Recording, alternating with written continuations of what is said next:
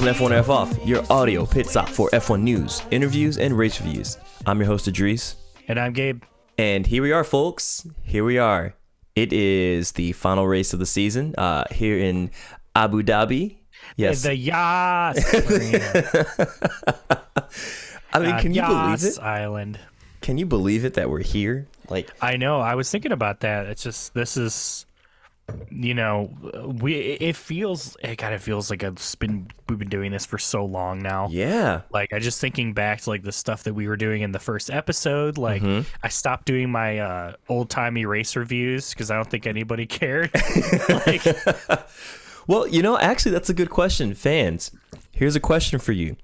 If you can give us the nicknames that Gabe has assigned in the first, like, old timey race recap that Gabe did, you get a free shirt.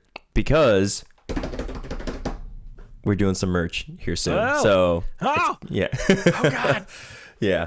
Um, well, let's let's say give uh, they they need to give me at least five. Let's just Yeah. say that because I didn't do everybody. Yeah, but I give- did quite give a a handful. Give a handful of names, and then you get added to of the. uh, the nicknames. Yeah, to- send us to- a DM. yeah. Show us that you're a true fan of Yeah. Fuf. You're a true FOOFO elite. and you are the FOOFO fam. You're the patriarch or matriarch of Yeah, you're- what or non-genderless. What would the non-genderless version of matriarch or patriarch be? Just like family head, Um, I guess that works. Moth, Um, something like that, right? royal, uh, royalty, The noble.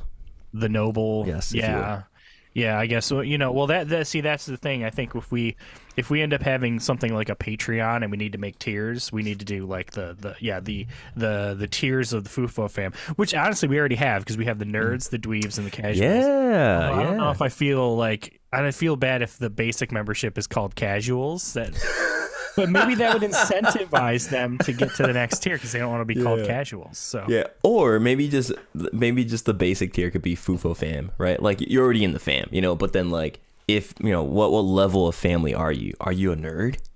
Are you Well, a see, you could Are you a do- filthy casual? well, you could we could do FOOFO fam, and then the the next tier is the FOOFO casuals, and then the FOOFO hmm. nerds, and Okay. then the Fu or or the FOOFO dweebs, and then the mm-hmm. FOOFO nerds. Yeah, yeah, yeah, yeah. Okay. Yeah. No, I dig we'll, it. we'll, we'll talk about. It. We'll figure Yeah, it out. yeah, because absolutely. That, that's not a bad idea to have Yeah. eventually. You know? Yeah, you guys are just getting into um, the inner workings and the machinations of our minds as we think about That's these right. kinds of things. Yeah. Um, but yeah, I can't believe it. We are here at the end of season 2023, and today's race there was nothing different at all from previous races. so you know how this episode's going to go. you already know who won. You already know who fumbled the bag.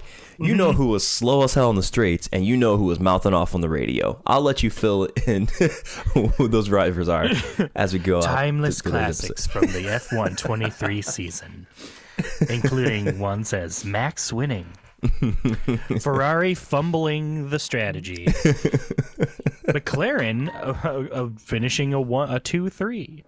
Um, yeah, no, it, it, was uh, it was definitely more of the same. Uh, in some ways, uh, which I was not. I mean, I wasn't expecting some big shakeup at the Yeah. Yas Marina.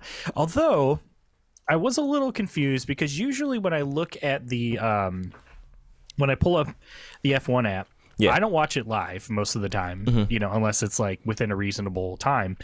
Um, You don't wake up at three thirty in the morning to watch a race in Suzuka. Ain't nobody got time for that. well, they'll do it, but they don't have time for it. Um, but no, I uh, usually when I pull that up, if it says like that this is like a two and a half hour event or more, I'm thinking, Yep. what does that mean? uh-oh. Like, Yeah. oh, is there a safety car? But that didn't happen. So maybe just Yeah. the final uh, whatever. I didn't I didn't watch past them, you know, going through the weighbridge or anything like that. Mm-hmm. So I don't know if they just like extended something after. But usually, if it's like more than two hours, that means something else happened in the race. So Oh, I'll tell you, you missed a huge bumping party after the fact. So, yeah, I'm sure that was cool. that's fine. that's fine. Absolutely. Yeah, so I mean, real talk, I guess let's let's just talk about Abu Dhabi because this is honestly a racetrack that does not get a lot of love. And I think it's because of the lack of how do I say je ne sais quoi, how you Americans say. Um like no character. right? It has like no, there's no like defining feature to it, right? That makes you go, oh man, I'm so excited for Abu Dhabi, right? Yeah. Yeah, I think that people mistake uh people mistake um like surrounding environment for features. But like when we say Mm, yeah. like a feature on a track, we're not talking the Vegas lights. You Yeah, know, we're right, not right. talking the giant iron bull in Austria. Like we're talking like elevation change. Like like Mm-hmm. uh like the huge hill that runs up to the first corner at Austria and at the USGP. That's a feature. Mm-hmm. Yeah. Um the hairpin at Monaco. Um the uh the corkscrew at at Spa. You know, the Mm-hmm. The um, bridges in Suzuka.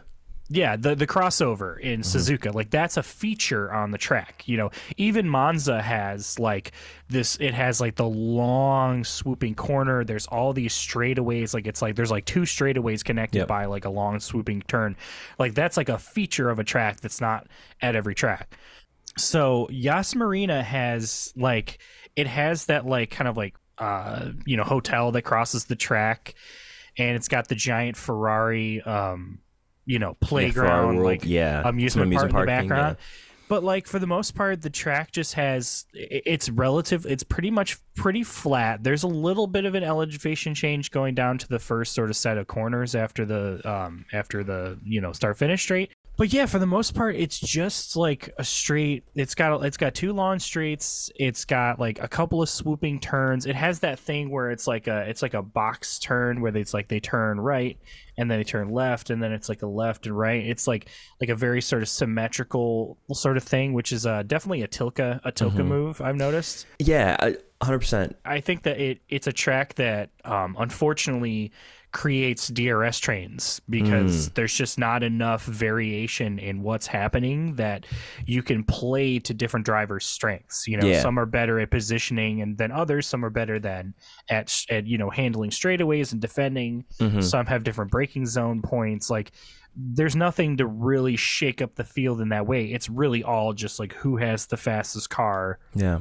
uh, throughout the you know circuit on average, and it you know Yeah, the reason I bring it up is the track layout is just because I'm looking at the track layout between because what popped into my mind was Abu Dhabi feels like like the budget version of the Canadian Grand Prix of the Gilles Gilles uh, Villeneuve track, right?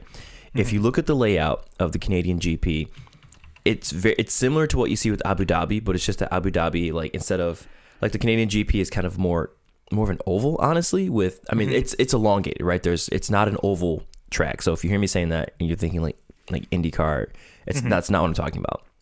Right. It's more it's more of an oval in terms of its like approach, right? It's it's mm-hmm. thesis. Whereas you look at the Abu Dhabi track, it's the same thing, and then halfway through the oval, it just goes, eh, and then just like kind of like cracks its cracks its head to the left. And what's funny is that the two are kind of similar, but the Canadian GP is always so much better, right? Because it's a power track and there's a lot going on, right? yeah Um, I guess the Canadian track is interesting because what you're doing there is you are telling all the teams, hey man, come in with tons of power and let's just go, go to town, right? Whereas Abu Dhabi doesn't necessarily commit. So I wonder if there's like another big change that they can make to Abu Dhabi to make it a better track. Um, yeah, I don't know. That's just that's just my take on it. I I think another well I think another thing with that another feature that Abu Dhabi has that I'm not a huge fan of is the fact that the track in certain places is really really really wide and the runoff areas are road you know Yeah, that's the thing yeah. is I think that with what makes them some really exciting tracks generally is that like okay think of it this way like and we see this with track limits like i Mm-hmm. think martin was talking about track limits uh, uh during the race too because there were a couple of moments where charles was getting close to you know needing to get penalized um Mm-hmm. i think that when you have a track that has consequences for your mistakes Yeah, psychologically i think that puts drivers a little bit more on edge hmm absolutely. and, you know, and will thin, you know, kind of thins out the herd between like who's who can take risks and who can't. Uh, Canada has a lot of grass, and you run off on grass. That's a, that's not you can't just like turn and then keep going. Like there there's you know there's consequences to that. Yeah. There's closer walls. And I'm not saying this in like oh it's more dangerous and therefore it's more exciting. It's like no, it's just that like part of the reason why track limits is such an issue is because drivers know that they can push their boundaries far enough, and then it, they will they won't have to worry about hitting a wall. Mm-hmm. Right. You know what I mean? Right. So they're able to sort of test out those waters, and then you know it it, it makes it it makes it um it makes it more difficult for. uh I think it just makes for less exciting racing because it's just a, a variable that's now missing Sure. that some drivers are better at overcoming than others. So yeah. So what yeah. you're telling me is that you didn't like the over nine thousand track limit violations that were had at Spa, not Spa, uh, at Austria. oh my god. Well, see uh, that it was so frustrating. I mean, because it's just like honestly, like there, uh, you know, there has to be a there has to be a, a line in the sand, if you will, Sure. for you know going off Just like track. egregious. Like you just you just you just it, there has to be a line drawn somewhere, and it's uh and the thing is is like yeah like i said like drivers are you know some of these people like they're willing to feel like okay you know we're only going to get x amount of penalty like max max Mm-hmm. usually builds up way more than a five second gap so like to Sure. him to like get that extra position you know to make sure that he secures the race win he'll go a little bit off track because it doesn't it doesn't matter to him Mm-hmm. I think that they should um, they should really look into um, uh, fixing the consequences for for certain things like going off track. You know what I mean? Like Mm. there needs to be more than just a penalty on track, or it needs to scale up as it as it continues to move forward. You know, so. Um, but but yeah, um, yeah. I feel that. I don't know. But anyway, I mean, we didn't see a lot of that at Yas Marina. It was just mostly, uh, mostly there was there was a few you know decent battles in there, but it was mostly just like, Mhm. you know, all down to who was going to pit first and who was on what strategy for tires, which like it can be exciting, but if it's Yeah. it's if these things are not paired with good on track action, it just it doesn't feel like much has happened. Yeah, you know. yeah. It, it can feel like it's very. It feels very processional, right? Like, Mhm. um, like at least with Monaco, you know, people accuse it of being processional, and you know, I'm one of those people. I'll say that.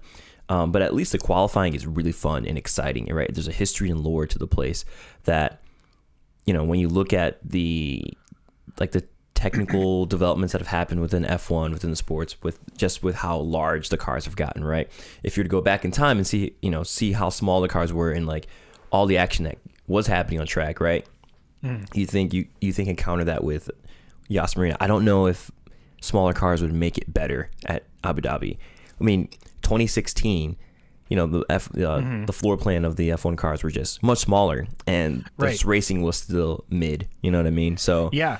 yeah, Yeah. it- it's it's it's definitely a thing of just like the character of the track and like the track Yeah. limits, just just effectively all every, all the reasons Yeah. you mentioned.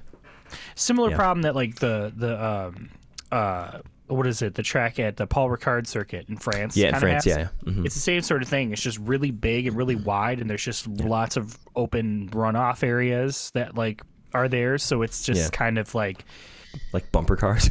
yeah it just you know it's just not like you know it's so weird because it's like you you look at a track like Silverstone Silverstone is very much it's very flat because it's Yes. literally just an air airfield but just the way that it's laid out and the way that it's that it's positioned like it it, it feels it, it is an exciting race to watch yeah, um and i think just because like you said because it's a power circuit like it, it sort of has that it's like if you're gonna have a power circuit have a power circuit yeah. Like don't have like power circuit and then like no no, no, no. you know it just feels like it throws it throws the balance off and it sure. it, it- you know i would say from strategy wise and car setup wise it probably makes it an interesting challenge but Yeah, i don't know it's just something it just doesn't translate onto track it doesn't translate Yeah. onto screen very well so no. All right, dope. Um, so we've been doing a lot of talking about Yas Marina. Uh, so here to give you some track facts. Track facts. Track facts. Uh, I think Gabe, you want to walk us through some Sure. uh, some fun tidbits about the Yas Marina circuit. yes so um the name of the event uh so we have the formula one oh god i don't know how to pronounce This. I would assume Etihad. it, it's Etihad Airways. Um, the uh, Abu Dhabi Grand Prix 2023. This is the second track that we have sponsored by an air air flight, right? It's Qatar and then I think this, Qatar right? was the other one. I Yeah. think so. Yeah. Yeah. Um, fascinating. Um, the track is called the Yas Marina Circuit, and it's on Yas Island. So it's the Hmm. marina, um, kind of on this. Uh, I'm pretty sure it's a man-made island, right? I think that was like everything everything yeah. out there is man-made islands. Like Yeah. yeah. Um, it's uh, located in the uh, United uh, Arab Emirates, um, right outside of Abu Dhabi, which, uh, fun fact, is the world's richest city. That's insane. Which means that the average net worth of the you know 200 or 420,000 people that live in there is 17 million US dollars. That's an average. wait, wait, like- wait. What? Yes. Yeah. Yeah. This is yeah. Whoa. Yeah, that's- whoa. Yeah, sit down, Vegas. Whoa. Um, Oh, man. Think about that for a second. 420,000 people, so it's like just under the population of Wyoming. Okay. Jeez. And the average Net worth, net of, worth of a citizen. of all of those people 17 million. Jeez. I mean, that's insane, right? Wow. I don't know what's Wow. I, like it makes me wonder like what's the average net worth of I don't know, Los Angeles. Like Oh, it's gonna be super low. I would wait. I would wager. yeah. Anyway, but yeah, so It's not 117 million Abu Dhabi money. I'll tell you that. Yeah, right. um, yeah. So so so very very rich city, very rich track. Um, and um, It and yeah, I mean, uh, On the broadcast, they mentioned it was a billion dollars to build that. oh yeah, yeah, yeah, big time. And it it was started in conceived in 2006 and then finished in 2009. Um, Man. yeah yeah it, it- pretty wild. And i i remember like when the track was like announced and brought out like it, it seemed really interesting. And there, there's been a lot of really interesting things that have happened there. Like the whole yeah leave me alone i know what i'm doing thing from kimi Räikkönen that Yeah. was when he was in lotus. That was that was at the yas marina circuit. Obviously the huge controversy after the 2021 um you know title deciding race between Lewis and Max was the Yas Marina with uh Latifi hitting the wall and bringing out a safety car which I'm honestly going to say in hindsight uh poor Latifi he did not deserve to get the kind of hate mail that he got Oh, yeah. after you know Insane. getting into an accident people are nuts Yeah. and I can say too, after uh, driving r- driving on this track in a couple of racing get video games now, um, I will say that I'm personally I'm not a huge fan of driving around this track. Um, mostly because it's really it's hard to memorize. Like it's hard to remember where however the track layout it goes because it just it it feels very, meanders? um, yeah, and Yeah. it just feels like it doesn't have uh, enough uh, sort of things to sort of kind of keep it keep, make it distinguished feeling. You know, it's it's weird. That's I feel like that's a be interesting thing that you and I could almost do. It's just like if we, because each of us should be able to have uh, access to a racing game that's got this Oh, yeah. track, like some of these tracks on it. Um, part of the reason I'm I need to get like the Formula One to 2023 video game so that I can like, you know. Drive through these tracks and be like, yeah, oh, there's like all this elevation here. Like, I'll, I'll, I'll pull a Rosberg. Um, Do you ever watch his his uh his uh track analysis every once in a while. YouTube's yeah, YouTube videos? Yeah, they're they're they're pretty good. Um, he plays on Assetto Corsa. We were actually just talking about that before. So for anyone who, anyone like, give us like some recommendations on some good driving games we should play, y'all. Um, I'm thinking about picking up Assetto Corsa on Steam. Um, looks pretty nice. I think that is the game of choice that all the drivers do their sim racing in, and there's also iRacing. So. There's iRacing, yeah. Um, yeah, Assetto Corsa has some cool stuff. They, the my dream thing that I I saw that they do, I really want is obviously I want to have like a steering wheel set up, sure, sure. but I they mean, also have uh like VR capability. Ooh, yes. and they Yes. had i saw somebody had a vr headset with a steering wheel and they were in uh it was like the japanese highway like system Mhm. and so they were just on an online lobby with just like a bunch of dudes and like tuners and they're just driving or like speeding up around the highway and Mm-hmm. just like driving around like a big car meet and i'm like i want to be part of that like that's all i've ever wanted as a kid That's excellent. Yeah it'd be amazing Yeah. But anyway, um, let's talk a little bit about uh, the pre-race, uh, pre-race drama, pre-race things, Mm-hmm. um, stuff that kind of happened, build kind of the build up. Yeah, things leading into the race. Yeah, I would say really the main thing that that was the talking point was the fact that this race was sort of the decider for a lot of the uh, final places for the constructors and drivers championships. Um, Mercedes and Ferrari were kind of coming into this in their final battle. Um, Aston Martin and McLaren were gonna kind of sort out who was gonna finish where. Mhm. Um, so that was um, that was the really the, the the big sort of talking point, and it's it's always fa- it's always good to have that. I, I, I like when it comes down to the final race to have things decided Yeah, it's fun. Which is why it's always unf- it's always a little bit disappointing when like the driver and constructors championship doesn't boil down to a single race. Mhm. Um, but you know we have to count count those events when we can. Like we have Yeah. to increase Yeah. that when when it the rarity of it showing up. Um, so um, so yeah, uh, the big one obviously was Mercedes and Ferrari, um, and um, uh, thing that was uh, also really exciting that I was I was super happy to see is that the uh, free practice one session had a huge amount of uh, like reserve drivers, test drivers, um, who were taking place uh, or uh, taking part of the um, of the practice session, including our pal from IndyCar, um, Pato Ward was ra- driving in for McLaren. And uh, let's see who else is in there. There we had Felipe Drugovich, uh, who was the person who was supposed to step in for Lance Stroll at the Mhm. beginning of the year, uh, but Lance made his miraculous recovery. Uh, let's see. We had uh, Robert Shwartzman uh, for Ferrari.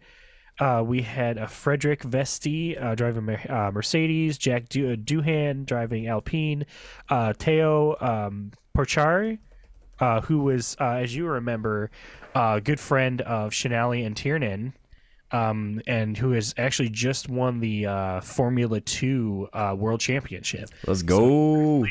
Congratulations to him. Shout out to Theo. Um, Patrick Award, um, uh, Jake Dennis, who uh, was the uh, Formula E, I think Formula E champion. Um, he was driving for, um, I think he was uh, he was driving for Andretti.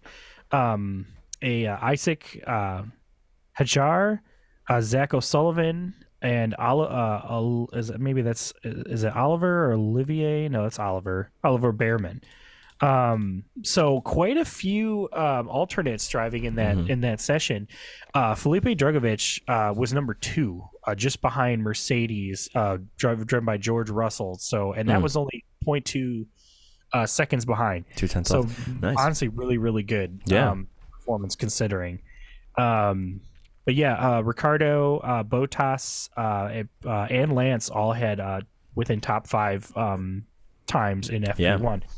Which I mean, you know, you could say, "Oh, it's FP1. It's what it is," you know, but honestly i don't you know i'm trying not to like think too too down about just a practice session you know because it's you know they're out there they're they're they're they're showing some example of what is going to be coming around so Sure. um so yeah that was that was a really that was a really cool thing to see um we had a few accidents in in free practice but you know for the most part it went through pretty smoothly um oh, except well i guess except for carlos who crashed which the minute i saw that i'm just like dude you don't have any spare parts left Dude. like this is not good for you And uh, what's funny about that is that I think that it was the track both times. Like Carlos must have pissed someone off, and they have just cast a spell on him because man, like runs into the manhole in Vegas, and then just a week later, like runs into like a bump on the track that the FIA then like ran out overnight and like cleared up. right who who who hates Man. carlos to put a curse on him though I don't know. who could hate that man the originator of the smooth operator name must be because they're like they're like no he is using my nickname in in vain. They're not even giving us any money Speaking of, of Carlos, though, um, very, very funny thing happened during the practice sessions where I guess uh, Carlos has this tendency to just kind of sit on the track sometimes, just be at the worst possible place uh, when someone's on a hot lap or just trying to get around the track. And Piastri is coming up behind Carlos and then sees Carlos right there and he said, goes on the radio and says, Classic Carlos, just sitting in the middle of the road. Nothing's changed. I see. I mean, yo, that is some straight heat coming from a rookie, bro. Like what? That is hilarious, man. Because those two have had tangles, but uh, this this entire season, I think this is probably the third time this has happened with them now. So You know, that, can- that's just funny. Honestly, I can imagine Carlos Sainz just zoning out in the middle of the track. like sometimes when he Just when you humming. see them just like like looking at like during an interview, like you can just imagine him just be like, "Hmm. I have to drive this car. What am I doing? oh. you know, it's, man. it's like Carlos, you're in the middle of the check. Oh, I was not paying attention. Um, You know, he's probably just humming like all of Sade's like greatest hits in his mind as he's like racing in a track. Oh, Carlos. No need to You know. ask, I'm a smooth. Either. um, yeah. Well, let's say let's speaking of sticking with Ferrari, let's move into qualifying because speaking of the man, the Man. myth, the legend, um, Carlos just got hung out to dry there in Q1 a little bit, and I think that this is still uh, sort of part of the continuing conversation that you and I are having about how qualifying format needs a change. Max was also getting really impatient with people. He kept trying to like pass people like Mm-hmm. Sure. in the like tunnel of the pit lane. Um he was mad that the Alfa Romeo or the the Williams were like trying to like get like cut cut off. Like I don't know what the rules are for trying to like get into the fast lane and the pit Yeah. lane to leave. Seemed reasonable to me, you know. You just you know Yeah. let somebody in. You're queuing, you, you, know. see a spot, filter. yeah, you see a spot, you take it, yeah. But apparently, according to Max, they're not supposed to do that. Mm. Which I don't know. Could just be Max being impatient. Yeah. Uh, he's a pretty impatient guy. I've noticed. Yeah. Um, but uh, but yeah, um, poor Carlos did not make it out of Q1, and uh, pretty much it was just track positioning and just not getting him out on time to really be able to put in the the lap he needed. Um, which is easy to happen, and uh, I, I honestly feel like the only, really, the only solution for this is to just have like, you know, have the qualifying done in sections. You know, like have Or, like yeah. You know five five drivers go out at a time you know put out a hot lap and then Mhm. come in and then you send the next out i mean if that were to extend a qualifying you know qualifying session Yeah, about like a half hour or something like that. Yeah, because it's not? You frustrating. know what I I, I hate I hate watching qualifying, and then it gets red flagged, right? And then they just Right. don't resume it, and it's like, and it's great because that has resulted in a lot of really interesting uh, pole position winners and an interesting mix when you go to Q two and Q three and everything. But man, sometimes you're just like, really, like, okay, you know? do you think the drivers have like a vin diesel attitude where it's like you know it doesn't matter if you win by an inch or a mile like pole position is pole position because i could imagine like if you were like you managed to pull pull a lap out there when it. Yeah. was raining and then it just torrentially downpoured Mm-hmm. and then everyone was like you got pole position and it's just like yeah but like I, I think everybody else was would have been faster you know Right. like it almost feels I'm- like a um, hollow victory right I'm I'm sure it's a good balance, right? I mean, I think I think everyone there is pretty much it's pretty self aware of where their driving skills are and you know the the strengths and weaknesses of their cars, right? Right. And I'll tell you what, there are 18 drivers who weren't driving the RB19, so I think they all know that they're the slower car, right? So even like all season long, I'm sure that's been in the back of everyone's head, right? Even even Yeah. Charles, right? Even though he got so many poles this position uh, this season, he wasn't able to convert any of them, and Right. not for lack of trying. It's Right. just the RB19 just comes in with like the one-two punch, Yeah. like death ray, and you're done. You know? you know that he is one pole position away from having the number two most pole positions for a Ferrari. Really? Yeah. He is one away from Niki Lauda. Niki Lauda has number two. I don't know, remember how many pole positions he has, but apparently, if Charles had gotten pole for this race, he would have been the number two Ferrari driver with the most Hmm. poles, which is crazy, right? To think. Wow. It's crazy to think about that. I mean, obviously, number one's Michael Schumacher because Mm, he's yeah. Mm-hmm. won seven world championships for them. Uh, or no, he won six for no five. Six. Yeah, because he won two with Benetton. Yes. So, um, But yeah, isn't that it's crazy to think about that? It's just like Charles has had a lot of race wins with Ferrari, but he's had no world championships, and yet he is on the cusp of surpassing Niki Lauda, who has two uh, two world championships with Ferrari. Um, as as the number two person on the spot with the most pole positions for the team. That's I mean, that's crazy to think about. That tells you a Um, lot about Ferrari, though, right? I think. yeah. Yeah.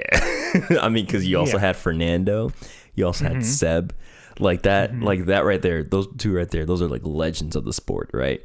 And oof, oh man, Mm-hmm. Yeah. that that says a lot. How wild is that? Yeah, how wild is that? Um, well, speaking of great performances, though, shout out to specifically McLaren, the McLaren team. Yes. they did a great qualifying finish, man. but also Yuki Tsunoda Mm-hmm. qualified 6th Mm-hmm.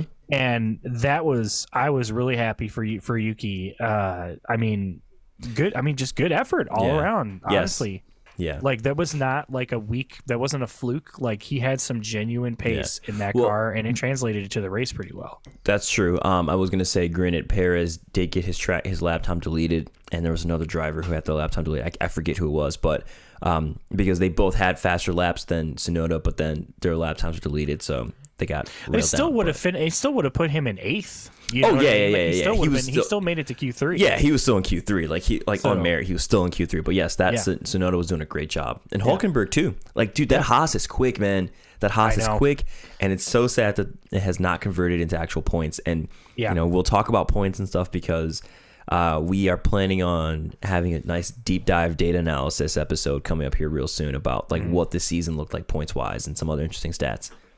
Yeah, no, absolutely fan- fantastic for for for Haas. But yeah, like you said, I mean, it's just like they just can't translate it. It, it just in all season they've had like great qualifiers, and then just Mm-hmm. it falls apart. Because I just it just goes to show you like qualifying and racing are two different animals. Like Oh yeah, one Yep. leads into the next one, but yeah, Yeah. it just it's not a, it's not a translation for So, the next thing, right? an F one weekend race weekend is like an anamorph.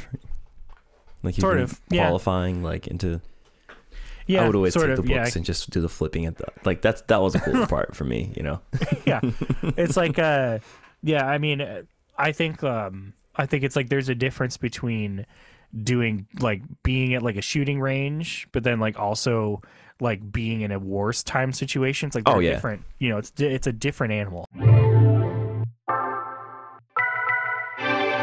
yeah let's well let's let's get into the race Yeah. um, because um well speaking of ferrari our I mean, boy everyone- charles Yeah. the first that first that first little lap like he oh i thought he was going to do it i thought he was going to be able to get max but did you see that red bull around the turn like when Yeah. like, he was fighting back from charles yes. it yeah. Mm-hmm. just had so much grip around the outside Yeah. i mean come on Yeah.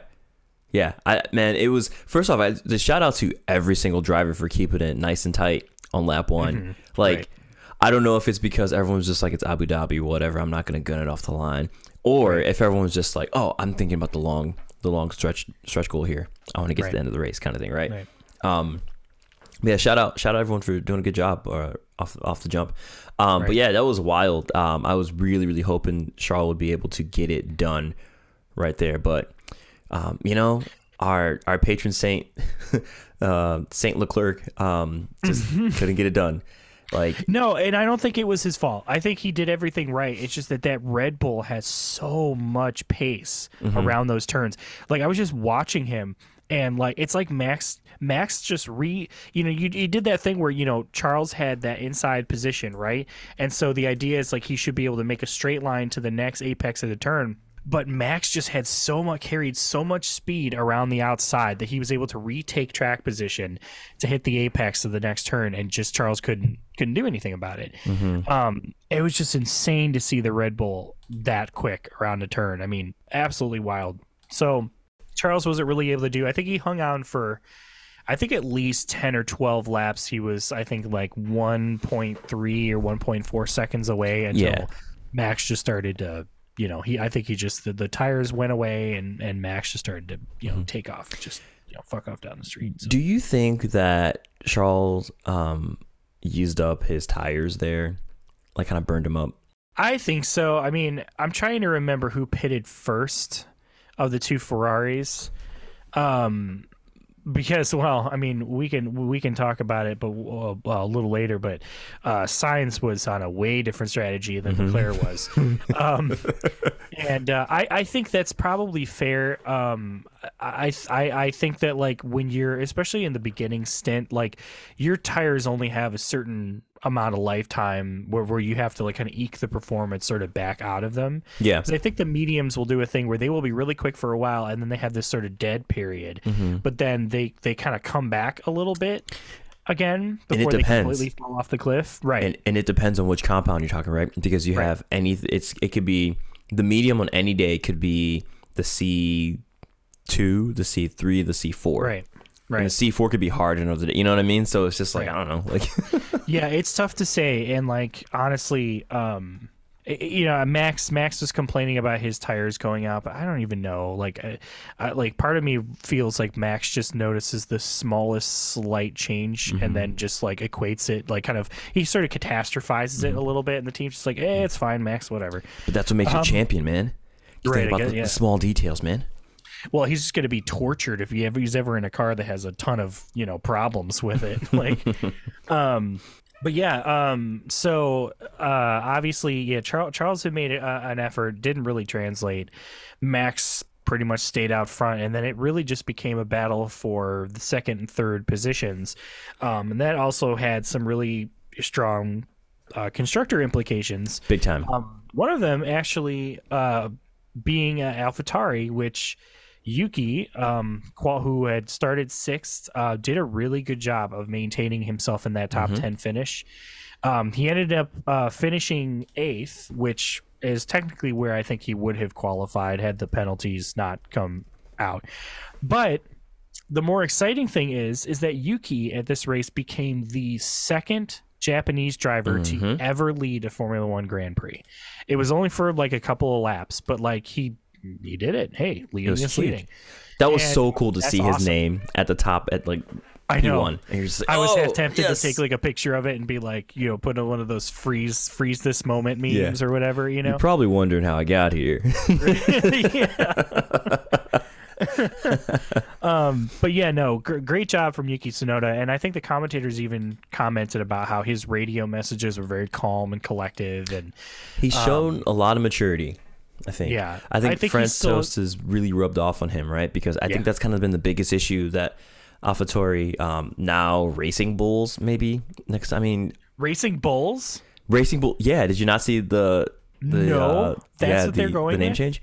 Yeah, so it looks like it's gonna be Racing Bulls next season going forward. Um, That's gonna be Um, so confusing. j- Racing Bulls and Red Bull Racing. Why don't they call it Racing Red Bull? No, Red Racing Bulls. or what don't they call it? Sugar free Red Bull. Not with less calories. Sorry. Oh, okay. No, then okay. Danny hold, on, hold on a second. Hold on a second. And Yuki Um, okay. Uh, I'm gonna look up Red Bull flavors, and we'll see which one works best. Okay, Red Bull flavors. Let's see what we got here. Um, okay, wi- uh, wings for every taste is what they say. Um, same benefit, different taste. Okay, so let's see. What do we got? We have the winter edition pear cinnamon. Mm-hmm. Okay, so the, there's the peach edition, the amber edition. Okay, these are this, there's some okay strawberry apricot, Mm. watermelon, tropical. wi- okay, blueberry, dragon fruit, coconut berry, and then peach nectarine. Ooh, peach nectarine is good. You know, the other thought I had ringing around. Yeah, there's Red Bull Zero, the Red Bull sugar free. Yeah, That's what I'm saying. Red Bull Zero, Red Bull sugar free. Or if you just want to really go into the joke, just call, just go full full tilt and just call the team Rich Energy. Right? Um, bring them back. Make them the official title sponsor. Oh God, Christian Horner Helmut can just wash their hands of the junior team. Right? I'm telling you, you know, Liquid. If Liquid Death showed up and sponsored AlphaTauri, and it was like, you know, The uh, Liquid Liquid Death. Death. racing, I'm buying all the merch. I'm sorry, I'm gonna buy the whole thing. Absolutely. Um, yeah, you know, I, well, I guess so. These are just colored flavors, but I guess the three they have like, yeah, they're sugar free, they're regular, and the zero. I honestly think Red Bull Zero or Zero Bowl Ooh, zero bull. That's pretty good. That's pretty good. And Tsunoda in the zero bull, pulling up on Daniel Ricciardo in the other zero bull. Mention the commercials. He like takes a swig. He's like, Zero bull. Zero bull. Hundred percent commitment. he's, he's like, I like my energy drinks like I like my racing. Zero bull.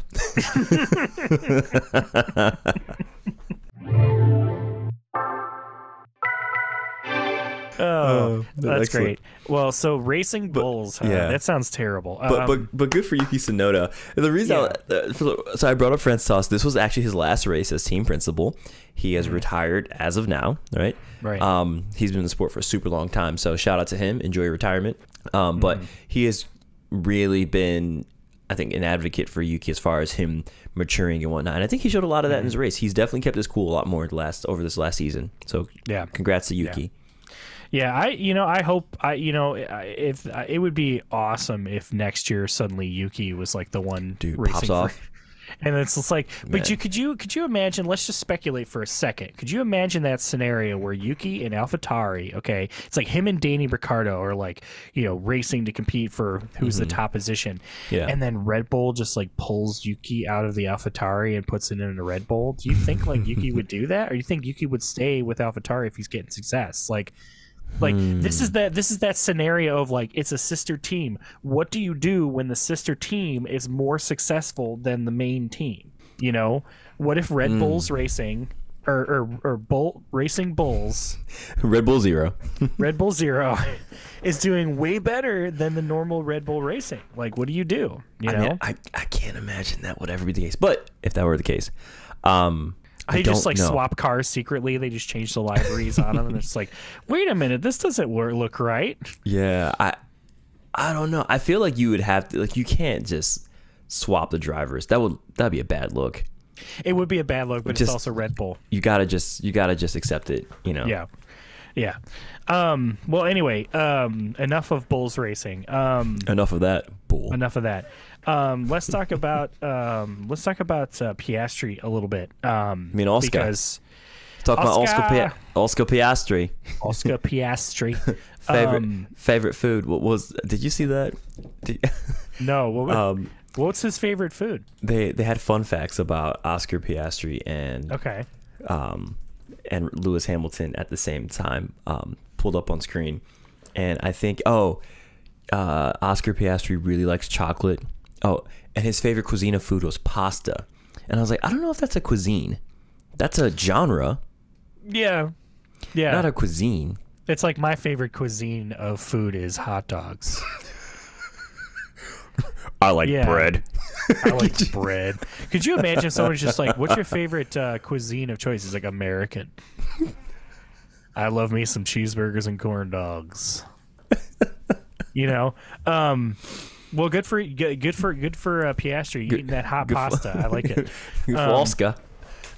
But um, but no, but but for real though, that guy uh, had a Bro. pretty stellar rookie season. I will say, Amazing. um, and he topped it off today uh, with his uh, defense against uh, the dark arts teacher uh, Russell, um, and he did such a good job.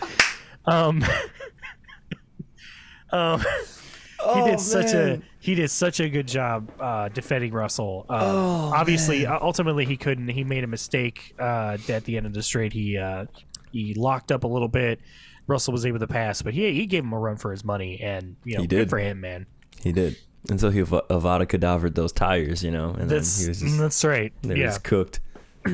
yeah. They had to when Wingardium Leviosa had his car up so they could get the to the wheels Mm-hmm. off of it. Could you imagine wizards in F one? It's just like for the pit change, it's just one guy that comes out and he just like waves the car up Mm-hmm. and like you know moves the tires away and then like you know they get them back on and Yeah. um Formula Quidditch. I mean like do like do does the Wizarding world have any racing like Dude, the Wizarding World would have like their most exciting race series would be with Ford Model Ts. You know what I mean? well no I mean they have brooms do they do like Quidditch style racing where it's like broom racing like Well, that's not as fun. It's like magic, you know. Like maybe Yeah, the mo- maybe they would have like like a like a Model T running off of magic, right?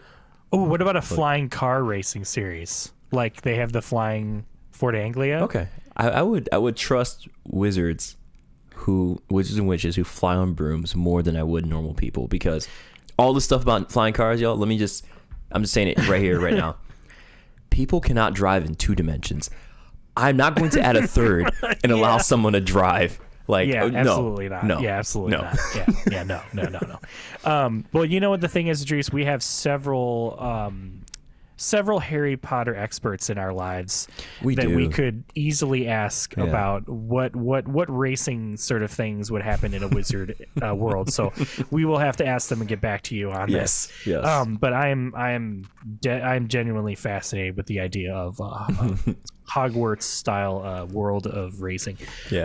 Um, but anyway, yeah, go Hufflepuff. Um, yeah. So, yeah. Oh, yeah. Oh, do- wait, have you always quizzed as a Hufflepuff? I've always quizzed Oh, as a I, Hufflepuff. I took it twice and I was 100%. I've taken it multiple times, and every single time, I, I think like I was like, no, I, I, I, I- that can't be right, and I just Hufflepuff accept gang. I'm a Hufflepuff, Hufflepuff, Hufflepuff Hufflepuff, gang. Hufflepuff. Uh, uh, We need a we need a theme song for that.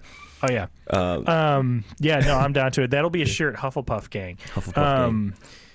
So yeah, so good job for Perez or um, uh, Piastri, Piastri. really topping off his Oscar. season. Uh, I think he had, he finished up. I think he ended up having 97 points from his rookie season, which is Dude, absolutely amazing. great for him. Like good for him. And what's great Um, about that is that that makes all the drama that happened for you know prior to Yeah. him getting into the sport absolutely worth it, right? Yes, Like 100. percent Yeah. honestly, when that happened, when he tweeted out that I will not be, actually, I'm going to do my best Oscar Piastri here.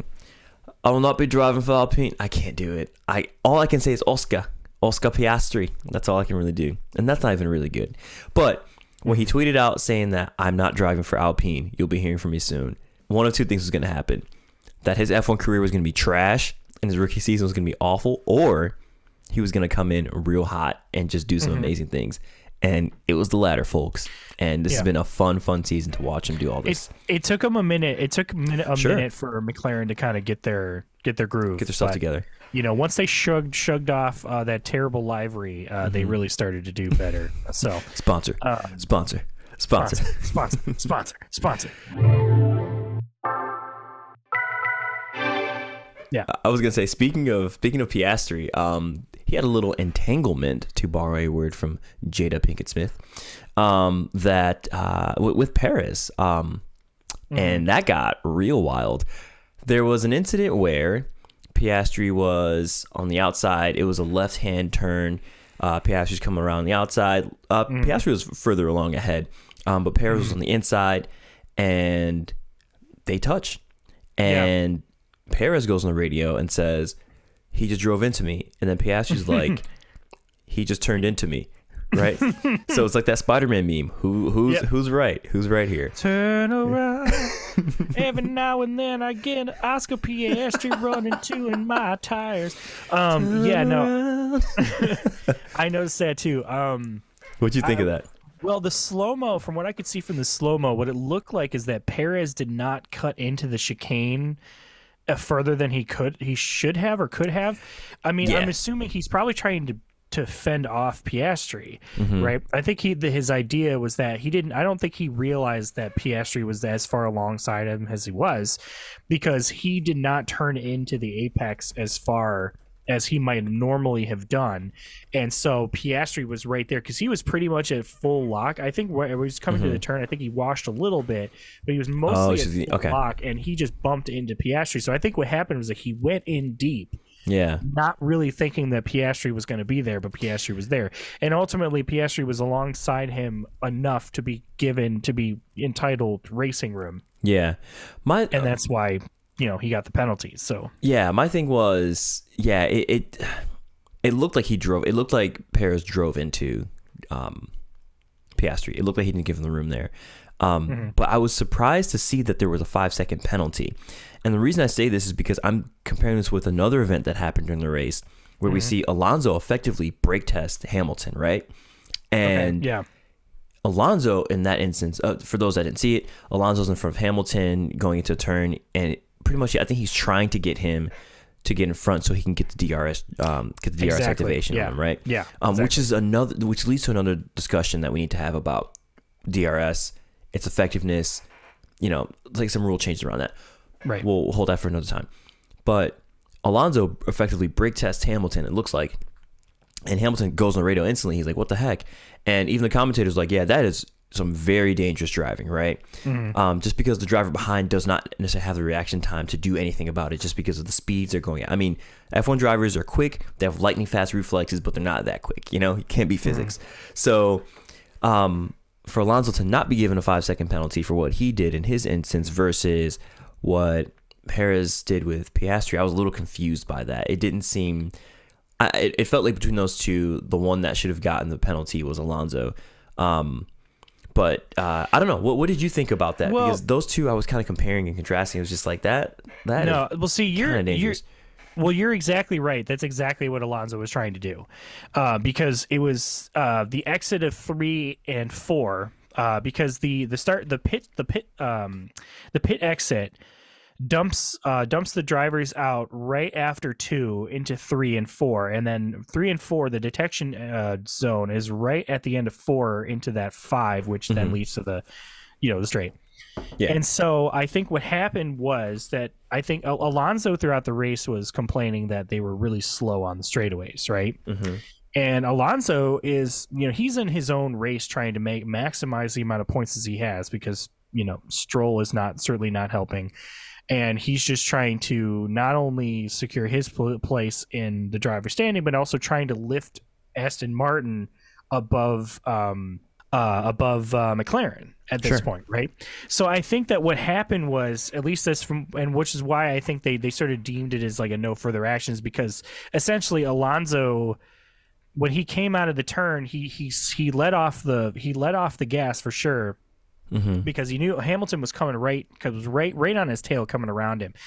And I think that he was assuming that uh, that Hamilton would have recognized that like that was a Mm. moment that he could have just Hmm. jumped out to the Sure. to the inside, make the turn, and then Alonso would have had DRS to kind of Sure. pass. So had had Hamilton just swerved to the outside and passed up Alonso, then I don't really think anybody would have noticed because they would have just been like, "Oh, that's weird." Alonso slowed down for that moment, you know. But like it Mhm. would have passed by.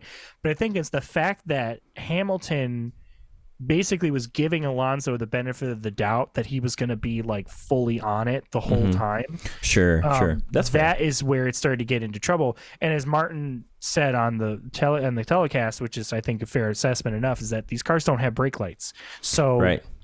You know they break so quickly it's it's irrelevant. Mhm. So I think a lot of this just boiled down to the sort of like Alonso trying to sort of manufacture a a scenario to where he would not be vulnerable to Hamilton because Sure. he'd be on the attack. Right. But Hamilton did not came coming out of the pits was not anticipating that he would immediately be able to take a spot. Like I think he he thought that Alonso was going to put up a fight, so he was surprised by that. Mhm. Um, so yes, I think like it was a little bit of a cheeky move. I, I, I think it could have ended up, you know, um, pretty pretty poorly, but um, I think ultimately it was more or less. I think it was both sort of both in their hands because, you know, on the one case it's like let, let's say for example, let's say Alonso had a breakdown in that moment Hmm. and Hamilton just like crashed into him because he didn't realize he broke down at that instant. Mm-hmm. Like, would that have been Alonso's fault? No, because you know it would have been a mechanical failure. So I think at the same time, it's like uh, um, Hamilton should have been able to also anticipate, which he did. I mean, he he kind of anticipated, saw what happened, he re- was able to react. Mm-hmm. But yeah, it was it was weird, but um. Hmm. I don't, See, I don't, I don't, you know, I, I, I feel like it's one thing if it's like a deliberate decision to try and hurt somebody else or try and like, but it, it was, I think it was out of strategy, and I think maybe that was the deciding factor. So who knows? All right, guys. See, you're seeing here firsthand that you know an Alonso stand and a Hamilton stand can be friends. I can 100,000% disagree with Gabe's assessment because he's wrong, and we're still friends at the end of the day. It's okay. you know? I thought you were gonna say, see, Gabe's an Alonso stand, but he still criticizes the moves that are made. oh yeah, yeah, that too, that too. Yeah. um, Well, yeah, But yeah, no, it, it's no, I agreed. Um, that's the thing. It's I do not. I wouldn't honestly. If I could pick any job in F one to not do, it would be being a steward. I think it would be. Hmm. It's got to be a very very tough Yeah. position to be in, where you see an incident happen, you look at these different replays, and then you have just a handful of minutes to make a decision. Or you can make a decision after the race, right? But still, like you are affecting and impacting like not just like livelihoods because like the money that these teams get uh, from their different places in the constructors championship and drivers championship can affect Right. who they bring on board all that kind of stuff so that eesh, you know Yeah, right. No, for sure. Um, yeah. Well, uh, just to move on really quickly. Mm-hmm. Speaking of um, trying to slow down to give an advantage to another driver, um, right at the end there, uh, Charles realized. Well, let's just say uh, this will Yeah. be our. this is this will uh, this is sort of ties into uh, our Mamma Mia Scuderia segment, which uh, I guess we can just announce right now. Here it is. Yeah. No, I lost the hydraulics. I lost the hydraulics. Why the fuck am I so unlucky? Box, Carlos, box. Not now, not now, not now. Stay out, stay out. Why will we stop now? Question is, would you like to have a new medium to go through the traffic or prefer new hard? Question? So, uh, Sainz, for some reason, his strategist, uh, you know, 50 laps into a 58 lap race, are like, we're going to hold out for a safety car. And oh my god they just left him on his tires at 10th place because they were expecting a safety car to happen. It didn't happen, and Carlos was out of the points. So. Because of that, what what did Charles have to do? Charles was trying to be the biggest team player he could. So what did he do? He risked giving up his second place position yep completely try and let see if he can get Perez to get far enough away from Russell so that he could take a five uh, five second penalty but still be above Russell and then Yeah. Ferrari would still be above Perez. Didn't happen because well Russell is quick enough. So Russell kept that gap down and Charles was just like, "Well, I tried." yeah And you know what? You did try, Charles, Yeah. and I commend you for it, man. dude Um, how like how can you all right let me here's a question if you are the let's say you're the the president of the united states right how can you be president of the country and general of the army and captain or whatever the platoon leader would be and a soldier at the same time because that is what this man charles leclerc has to do every single weekend uh, oh yeah. my goodness Also- and carlos too what the hell I know. Well, and on top of on top of also having to do like how many setting and car changes Oh my- in between yes. turns, like they're they're doing like it's like they're doing like a dozen people's jobs at the same time. It is unbelievable. mean? It is Yeah. unbelievable. Wow. Ah. like you have a strategy team who should be telling giving direction and directive to the drivers of you guys need to mm-hmm. do this thing now because this is going to get us a team. What happened to the Ferrari back in the day that would tell the drivers like you need to be doing this, right? Like I like mm-hmm. I definitely felt that from like the Arrivabene days, right? Right. where like what what the what the wall said was like sacrament right you do it Right. Yeah, you do it. Yeah. And now it just feels like they're in such disarray back there i, I like you ha- you are ferrari arguably the world's most popular and like ex- I I don't know if it, I don't even know if I was exclusive, but people love Ferrari, right? Like people I'd say it's Ferrari. relatively exclusive. Yeah, it, yeah, it's relatively exclusive. Um, yeah, more so. I think it's more popular than Lamborghini, Pagani, um, Bugatti, right? Um, others may argue me on argue with me on that. That's fine, but you get the point. Ferrari's Ferrari. People love. They sleep, eat, live, breathe this thing. You have so much money, right? Like, why aren't you out there hiring the best? Like, what is going on inside Ferrari that they just keep fumbling the bag like this? Because Charles and it, it's like the opposite of Mercedes, right? Mercedes is like consistently there. Like we've said this before, they're that three and three, three and a half star restaurant that like it's solid food over and over and over and over again, right? Um, whereas Ferrari, they just anytime they come to a race weekend, it's like their drivers are the only people who are doing a good job, right? It's like you go to a restaurant where the service is awesome, but then everything behind the behind the the, the closed doors in the back is just awful and trash, right? You- like you show occasionally up get a there- good meal. Yeah, you, you show up there once, and there's you there's like a fist fight happening in the back of the kitchen, and like the waiter is like slightly hungover, and you're like, I'm not sure what, what's it. And then but then there's just like the one chef just like kicks everyone out, and then he makes you the most incredible like linguini you've ever had in your Mm-hmm. Yeah. life. But then it Yeah. also gives you food poisoning.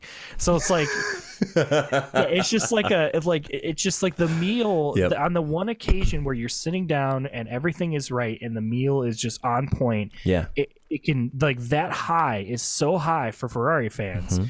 that they will continue to go back to that restaurant hoping that the circumstances all line up for Yeah. that moment. They got that in Singapore.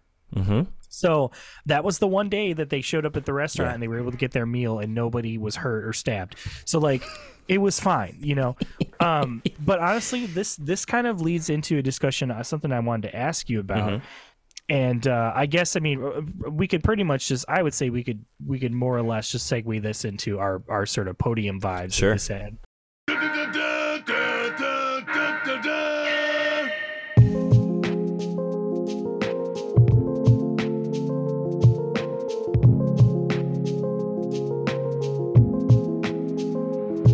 Just to kind of finish out the season and the race.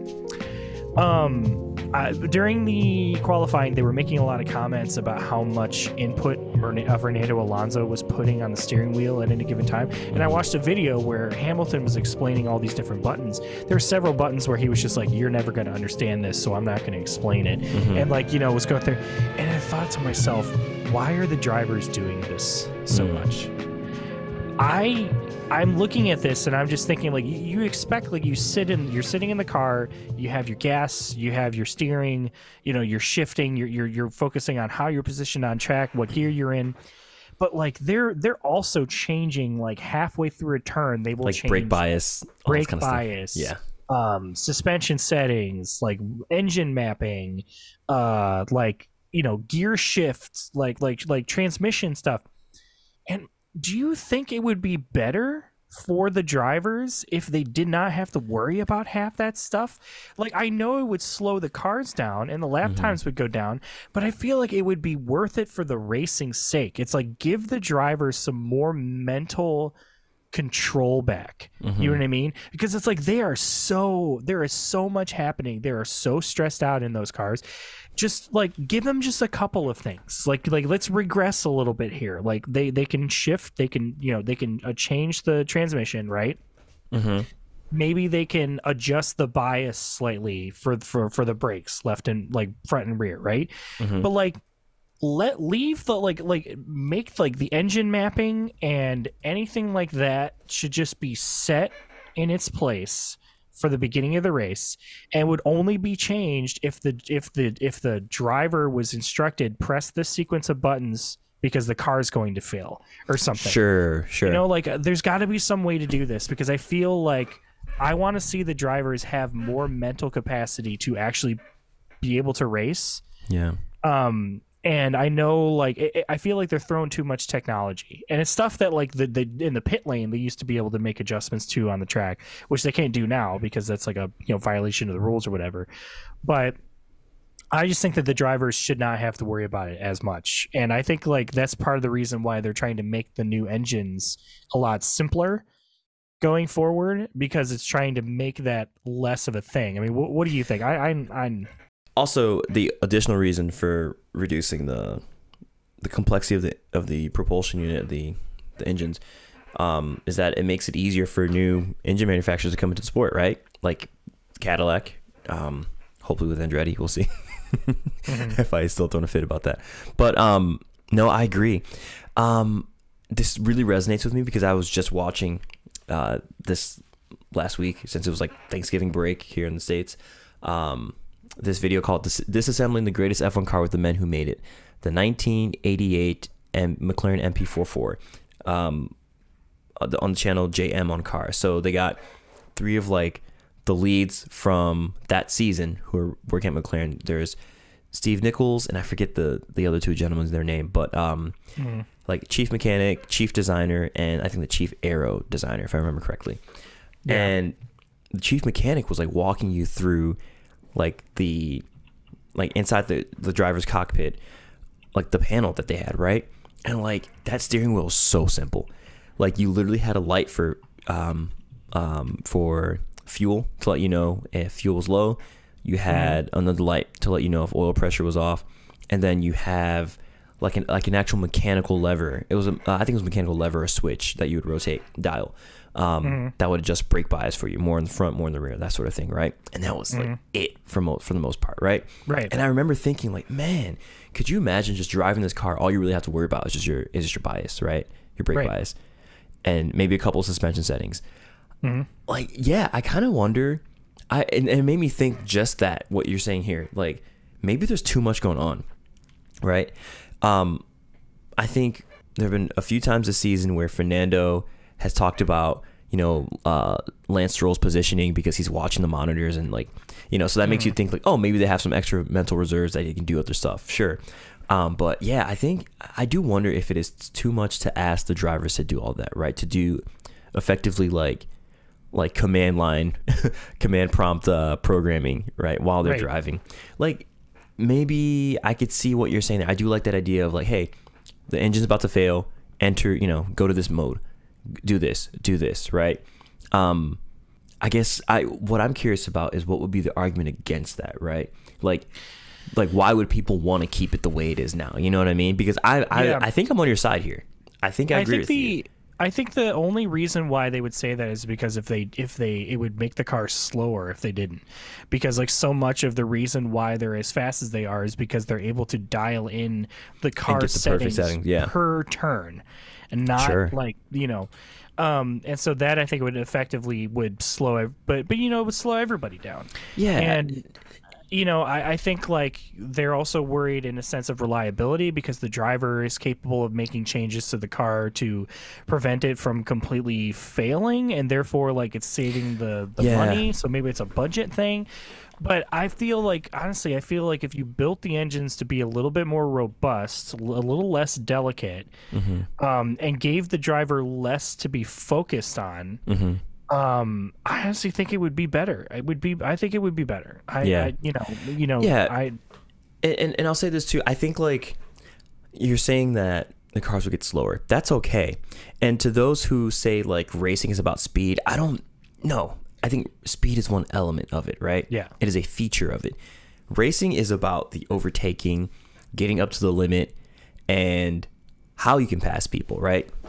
And how you utilize that speed, like the apex, uh, the the you know the the angles at which you're taking the apex and going into into corners, that kind of thing. That's the really fun part, right? Yeah. Like just because a car goes really fast doesn't necessarily mean it's fun to watch, right? Like Right. like some people Yeah. probably would not find drag racing fun at all, right? Like it's it's over and done, right? Like I think a good example would be for any roller coaster people or for any amusement park people, Top Thrill Dragster up in Cedar Point, right? RIP because they disassembled it. Um, it's that's a ride that's over in like what five seconds? I think less Yeah. than like four point two seconds, right? And then you have like Millennium Force, which is like a more well-rounded experience where there's like a super super tall like like deep drop. You get a couple of good hills, you get lots of airtime, fun thrills, you get kind of jostle around, and that's a much longer experience, right? The mm. top speed is not as high, but I think people would argue that the Millennium Force is probably a better, more fun, more whole experience, right?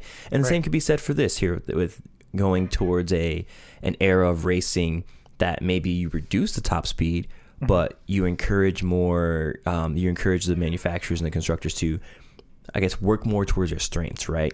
Because you always hear McLaren's good at chassis design. You always hear Mercedes is good at engine design, all this kind of stuff. So I think by going in that direction, you actually would allow the constructors to have something that's more unique about them, right? Right. From car to car versus like, Yeah. well, I have honed in my my my engine mapping set up to the precise, most optimal, and it's like, Right. I don't know, I don't know if that's as fun, but yeah, I, I like this idea.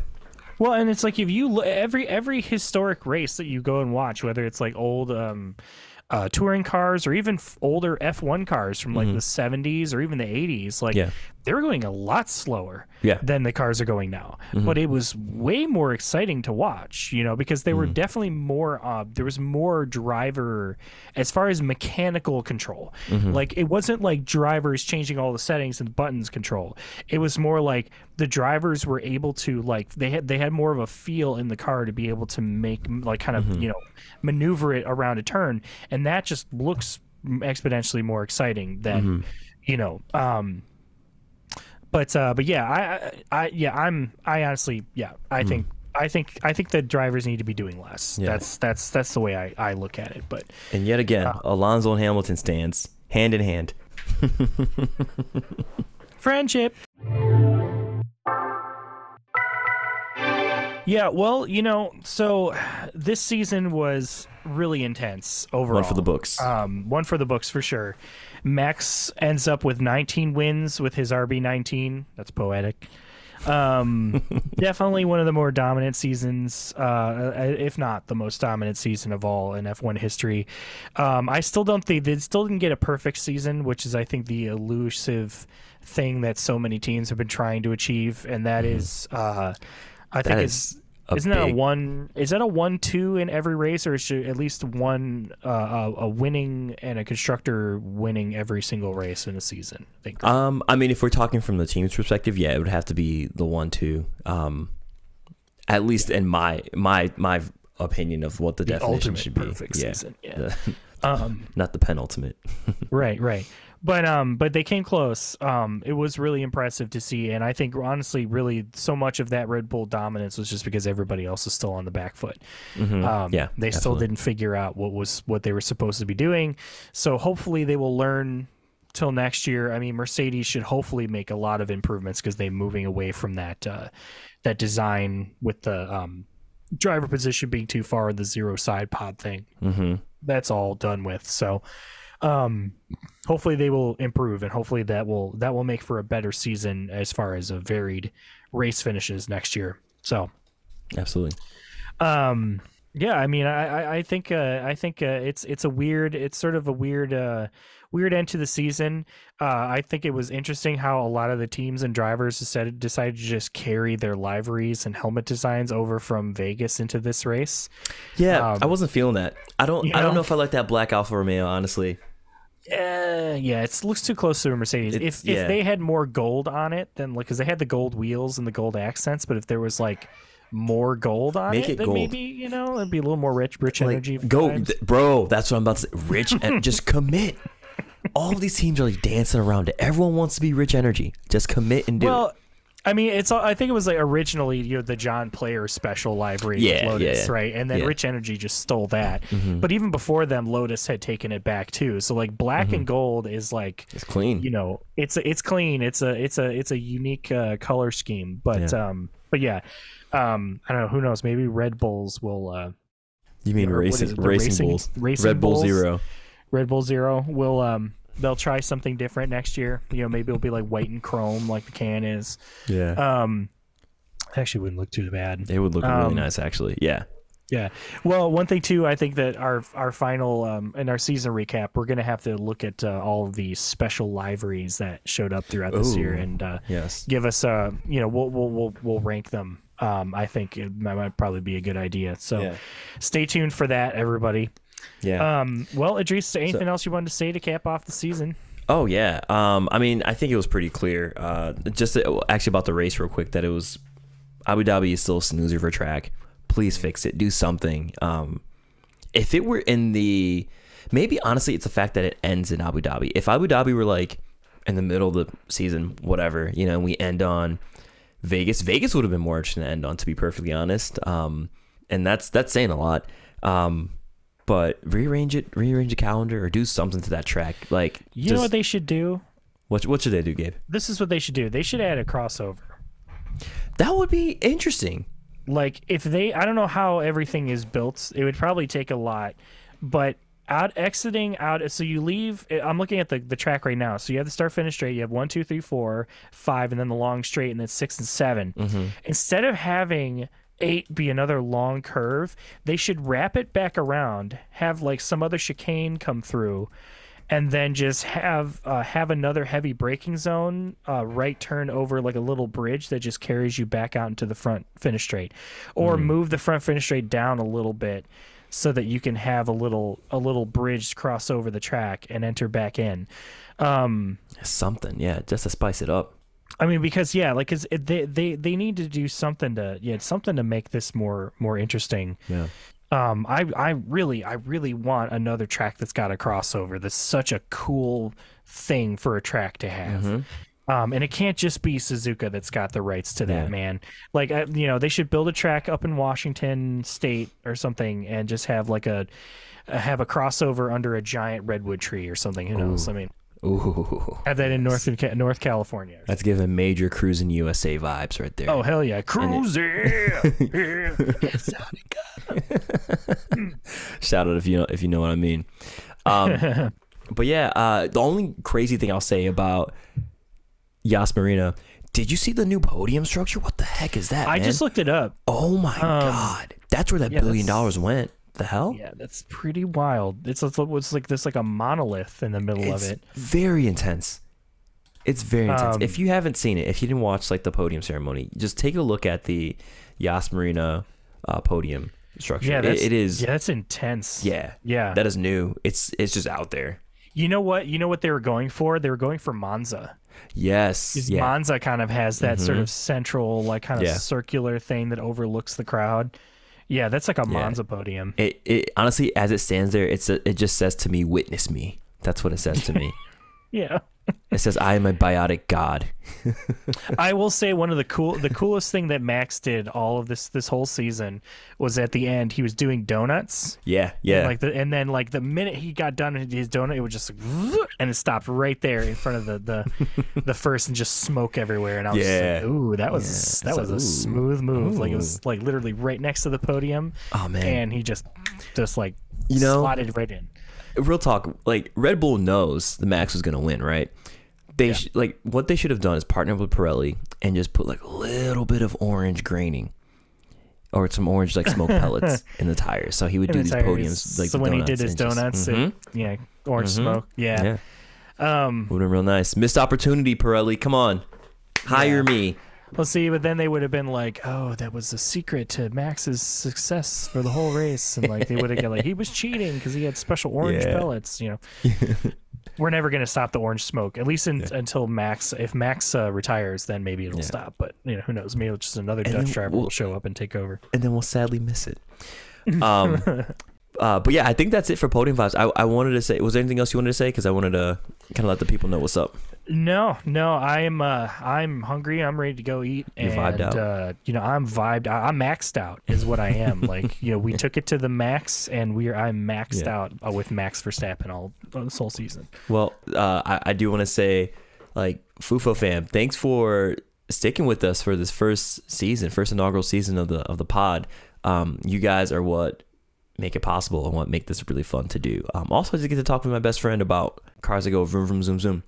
Um, and uh, you know, just be on the lookout because this channel will be updated regularly. We are planning on still dropping weekly episodes. Uh, there's going to be, I mean, we'll probably take like a little bit of a break, but um, we do have some really fun, exciting postseason content planned. Um, I think we mentioned a couple times in this episode. We have some da- deep dive data analysis episodes coming up. Um, I think next week's episode will probably be a season recap. And what we're probably going to do is take a look at our preseason testing um, uh, episode or take a listen, sorry, um, take a listen to that and kind of pull some of our sizzling hot fajitas from that and kind of slice and dice here and kind of poke fun of our, poke fun at, poke fun at ourselves. Uh, So stay tuned for that and got some some movie reviews coming through. Um, the new Brawn GP documentary that just dropped on Disney Plus or Hulu, uh, we'll be watching that and giving you guys our takes on that. So, look, just come back, come back because you know Formula One don't stop, can't stop, won't stop. Um, Actually, I don't even know. Stop me now. I'm having such a good time. I'm having the ball. Um, yeah, no. Um, one season down, more seasons to go, and uh, as uh, as Iddris likes to say often, let's go. I'm ready. I'm ready for. Yeah. I'm ready for next season. But yeah, I think uh, I'm thinking maybe a Christmas break would be uh, probably a good idea. So, Mm-hmm. yeah. Um, of course, we'll get your season recap, all that kind of stuff. So, Oh, yeah. just be Yeah. waiting for that. Yeah, and honestly, if any of you have any ideas, things you want to hear from uh, us talk about, um, send us our way. We could definitely have if we have enough people, you know, sending us messages. We can do a whole episodes where we're just answering questions and talking about stuff. That Yeah. that would be really fun. Honestly, I'd like Yeah. answering other people's questions. Yeah. Um, but anyway, um, as we said, thanks for listening. Um, you can find us anywhere you listen to your podcast. So let people know. Uh, if you want to hit us up, you can find us on Instagram, TikTok, YouTube, and Twitter. uh, at F1 or F off. Uh, please, you can send us an email if you'd like uh, to F1 or um, F1 or F off podcast at Gmail, and that's F number one or F off podcast. Um, please give us a five star review or a three and a half or a four. um, wherever you listen to your podcasts. There are no Uh, fist fights in our kitchen, though. no, no, no, no, no. Um, it really does help us out a lot. Um, and uh, please be sure to share it with your friends and your family. Tis the season for sharing. It is the season for gifting, and why not gift your friends and your enemies uh, hour-long episodes of two guys from the Midwest talking about a thing that na- that only certain amount of people care about. so yeah, um, 100%. I hope everyone had a great Thanksgiving. Um, and uh, yeah, season one season down. Like I said, another to go. Infinity to go. Yeah. We're gonna we're gonna get it going. So yeah, we'll just have robot AI versions of ourselves. Just keep, continue the show Oh, on man. forward as we after we die. Uh, Hamilton, to Hamilton, Alonso, Hamilton. As long as in the video I've got like eight fingers on oh one yes, hand, yes, and like the other one's morphing into my shirt. yes, absolutely. you know and I've got like three beards under my beard you know Mm, and a generic uh, Alonso did it again um yeah Yeah. no that would be fun so All right, y'all. Later. peace